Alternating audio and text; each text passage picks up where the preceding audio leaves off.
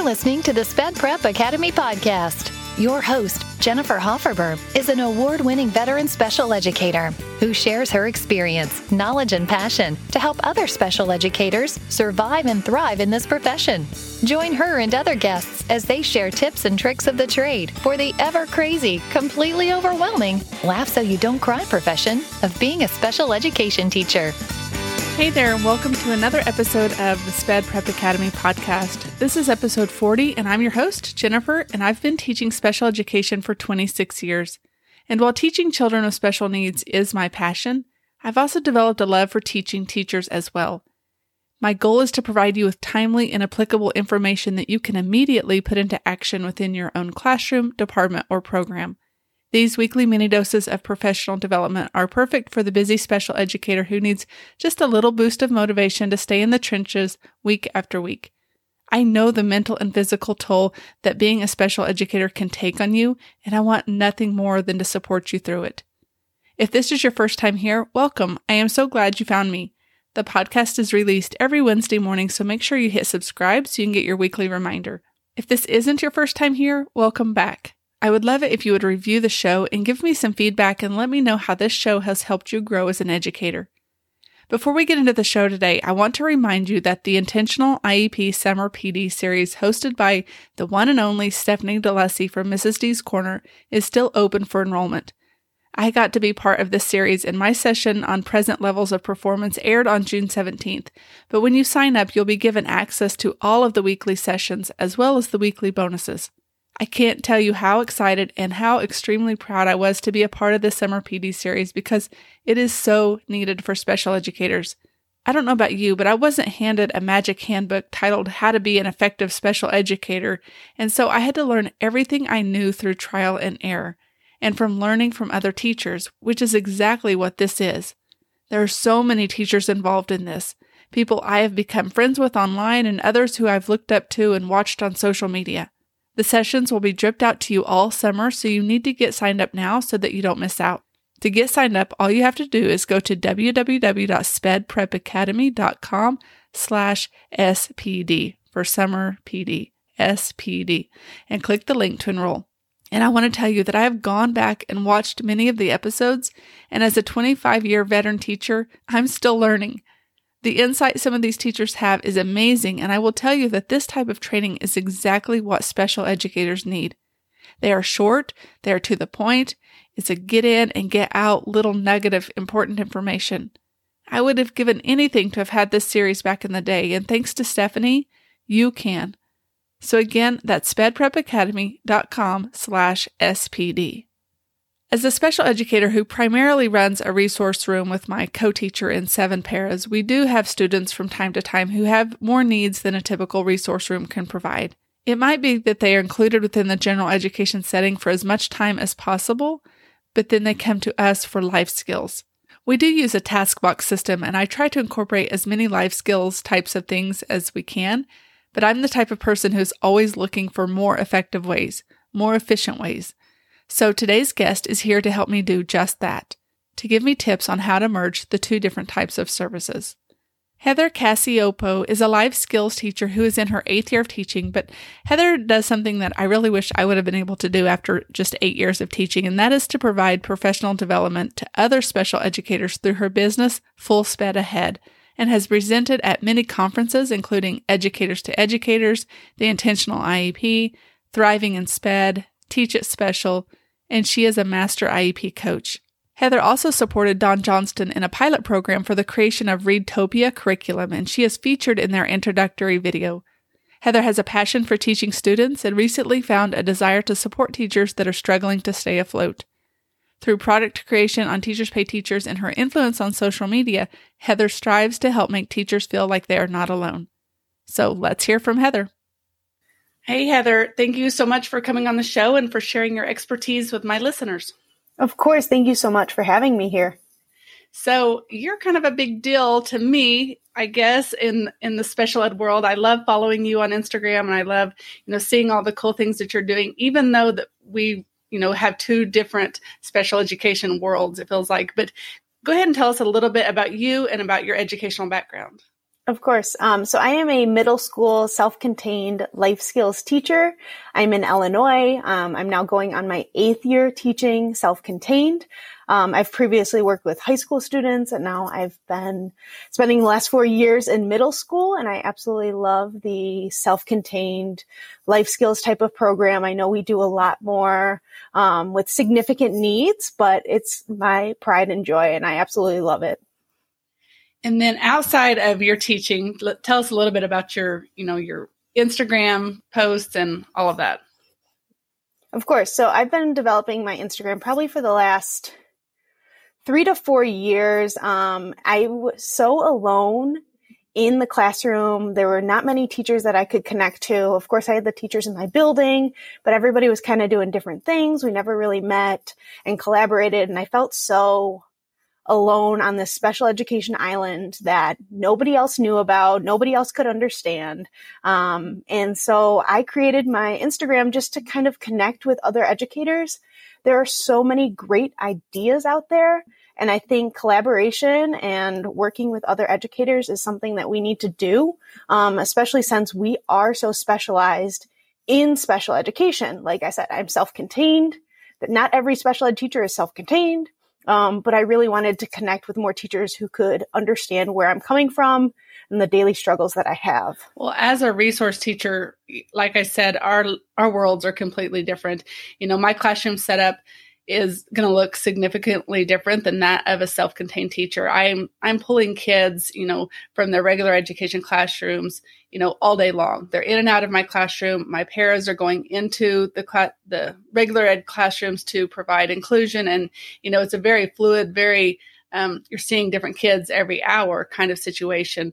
But every once in a while, my co-teacher and I will have a student on our caseload who needs significantly more than what a resource program can provide. And it's at those times when, you know, I am scrambling to get things in place for them. I'm trying to get task boxes made. I'm trying to get, you know, locate curriculum that will that will work for them. And I just feel very unprepared sometimes. Even after 26 years of teaching, I feel unprepared to teach, you know, all types of children. And so I'm really glad that you're going to be on the sh- that you're on the show today so that you can help you know, maybe bridge that gap a little bit for me. So I was hoping if you could give me and the listeners, you know, some guidance on how to merge those two types of classrooms.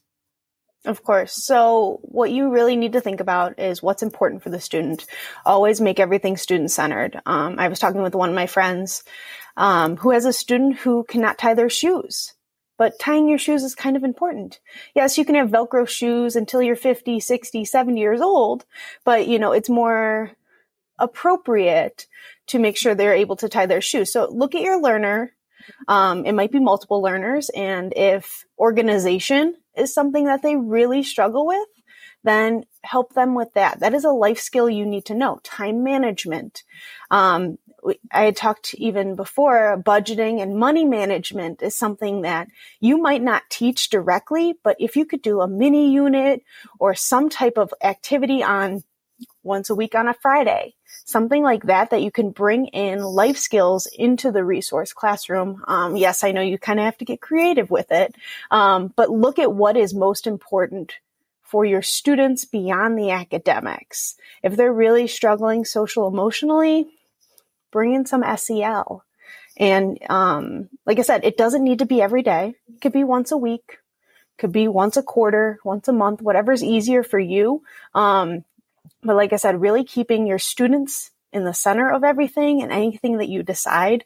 Um, I think special education has made this mold for resource and for self-contained and what that means but we're seeing a lot of overlap, like you said, where students are crossing between multiple programs. Um, they might not be a self-contained student. They might not be a resource student. Um, and they kind of need that overlap a little bit. Can you kind of explain? Like, I've never been one of my class. We have several classrooms at my school, and one of my classrooms on the outside, the you know the label, I guess, it says life skills classroom, and I've never I, I didn't do my student teaching in life skills. I didn't observe in life skills. So, can you kind of explain what a life skills classroom actually looks like? For sure. Um, so, our classroom does a lot of daily living skills. anything that you can think of that you do every single day. Cooking, cleaning, grooming, self-care, toileting, behavior management, organization, um, everything. Academics is even included in there. So we are very comprehensive and try to focus on as many parts of the student's day in order to promote independence. So my students are really trying to work on not requiring a staff to be prompting them for every little thing they do, every step of the way. Um, you know, I know you had talked about work tasks before. Um, a lot of my students are working on work endurance and being able to do a task or multiple tasks for longer periods of time. Um, so they are fatigued after five ten minutes, might need a break, and then we go back to work. Um, so it's a very structured and routine classroom um, most of the time, but also giving opportunities for the students to grow and progress and gain any sort of independence that is appropriate for them. I like that. I like that, you know, and the organization piece is important to me. And I know that you know your classroom whatever classroom it is you need to have organization in special ed because it just keeps you it keeps your sanity there. But so what are the must haves you know as far as organization or anything else what are the must have um, items that i should include into my resource room that would help my students with life skills? Um, i think above all it's going to be the structure and routine. Um, if there are opportunities that you are doing academics if a mini schedule could be a part of that even think about what you do during the day. You need kind of a system to say, I need to do wake up, brush my teeth, go to the bathroom, take a shower, whatever. Like your morning routine, you kind of have your own structure. Um, and I think some type of structure and routine schedule for your students would be super supportive. Um, from there, again, it's going to be based on your students and what they truly need. Um, if you feel that your students need some type of vocational or work task um, system, you can set up some a similar system to what the self-contained classroom has, um, where you might have a task box or a bin or a um, even just worksheets in a in a little drawer of a system that they do these two worksheets, then they can get a reward or a break or some type of incentive um, after they've finished that. So again, that helps on the independence, the work fatigue, um, perseverance, everything that you need. And it might be something related to organization, right? Putting these words in order. Um, or smallest to largest, whatever your students are working on. Um, and there's, that's what I found about special ed is there are many things that we do that encompass multiple areas, not just an academic skill. It also works on time management and um, fluent writing, whatever it is. It's depending on the activity. There are multiple things that we address when we do that. So again, like I said, just a schedule, a routine, um, some type of expectation for them. And then if you find that you have a group of students that can work independently while you work with other students, maybe an opportunity to have like a station or a rotation or something like that. I know that seems childish, but being able to have students work independently while you work with another group of students um, helps on that independence, their own confidence and competence. Yeah. Yeah. You've got to have, it feels like we, we need like, we need to be an octopus. We need to have eight hands going at all times, trying to, you know, manage all the different things. So yeah, I like those tips. So, what should the organization and the setup um, look like? I mean, do I need a specific spot in my classroom that's just kind of um, dedicated to the life skills, or would you recommend, you know, incorporating it just within the whole classroom? You can do it either way, whatever's best for you in your own classroom. Um, I would say just a area or a bin or a trying to, I'm thinking like the drawer organizers where, where, where it might have a student's name on it and like two or three worksheets in there or a student's name and a hands-on activity because it's hard for them to tie a shoe. So it might be a shoe in there to practice tying shoes, whatever it is. Um, I think having some type of system, not necessarily an area, um, something small where the students know okay, this is my independent time or my time to not be with a teacher instead of me fumbling around trying to figure out what homework I might do. This is a good opportunity for the students to have some structure saying, Hey, here's some things that you need to work on that we've seen time management, organization, SEL, whatever it is. Um, and there's a couple activities over there. You can do that and then get a reward. Um, so again, work what is best for your classroom and what makes sense for you. Um, if it doesn't make sense to have an area, then don't. If you want just a bin with a couple f- hanging files in there, say grab a worksheet and do it or grab an activity, cut and paste it, whatever it is, then you do that. Well, we have used the task box system and you know, I, I had to teach it to myself and then trying to teach it to the paraprofessionals. That's another that's another whole, you know, ball of wax. So, do you have any recommendations on how to train your paraprofessionals on how to do that part of it, the life skills part of it? Yeah, definitely. So since this is the summer, this is the great time to do this.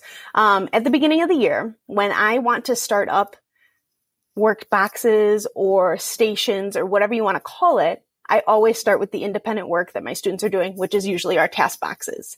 Um, it's simple tasks that I know my students can do. Typically, it's like a color matching or a sorting, um, a put in task, something of that sort. Um, and I let my aides watch it, watch the student do it, see where they're at independence wise. Um, because eventually I'm going to pull my assistance from that. I want them to see what it looks like so that if they need to troubleshoot, a student gets set off for whatever reason, um, they need to reconfigure it. Sometimes it's computer stuff. They need to be able to troubleshoot it. So that's where I always start is that independent work. My students then can work independently, hopefully after a couple weeks of trying these things. Um, and, and I can pull my aides to do other things, right? I can teach them how to do a fluency station or I can teach them how to run an IEP goal and take data on it with another student while my other students are working. So my independent work helps lead into, or my task boxes is probably the best way to help lead into training my paraprofessionals on it. Um, so once they've watched it, they can see how much support. Um, we do our task boxes on a prompting hierarchy. So the level of support that they need, a visual, um, hand under hand, um, a model, something like that. And we try to fade that out. And I teach that system while my students are also learning their work tasks. So it's kind of like a twofold where I'm not necessarily teaching, but I'm supporting my aides and supporting the students so they can see how I would support the student. Yeah, that makes sense. So, in these task boxes, I think one summer a couple years ago, I spent I don't even know how much money. I spent so much money buying these boxes and you know, in my head they all had to look the same. They all had to be, you know, exactly the same um shape with the same color handle. It's just a little bit of control issue, I think, with me. But I spent a bunch of money on, you know, washcloths and silverware and things that I wanted them to do. So I know the, you know, the the tasks or some of the tasks that need to be put into those task boxes. But I I'm looking for like what are those unique things that can that I'm missing? What are those things that I'm missing in my system? Um, some of those things, again, you're going to have to look at your student. Um, I'm trying to think of some of the more creative ones that I've done this last year. Um, I've taken little beads and put them in medicine containers where they have to open the medicine bottle. Um, and then be able to read like a strip that says which color of bead, assuming it would be medicine, would need to go in each day of the week. Um, so that's a more complicated one, but also a great life skill. Obviously, I'm not going to give my students true medicine right. to make sure they're putting in, but the beads kind of help simplify, um, what that is. And so I think that was one of my more creative tasks recently. Um, you have it completely right. The folding of the towels, the sorting silverware. Um, it could be something as something that's dirty or clean. Um, sorting food groups is another good one where can you can identify if it's a dairy or a meat. Um, you know, you can make up like a little tray, like a food tray of having like a fruit, a vegetable, a protein, a dairy, um, and a snack or something, whatever it is, and try to make it so that the student understands like this is a well balanced meal or something that would be more appropriate rather than having a chocolate bar and a bag of Cheetos and a juice box every day. You know, I know some of our students have the same lunches every day, but.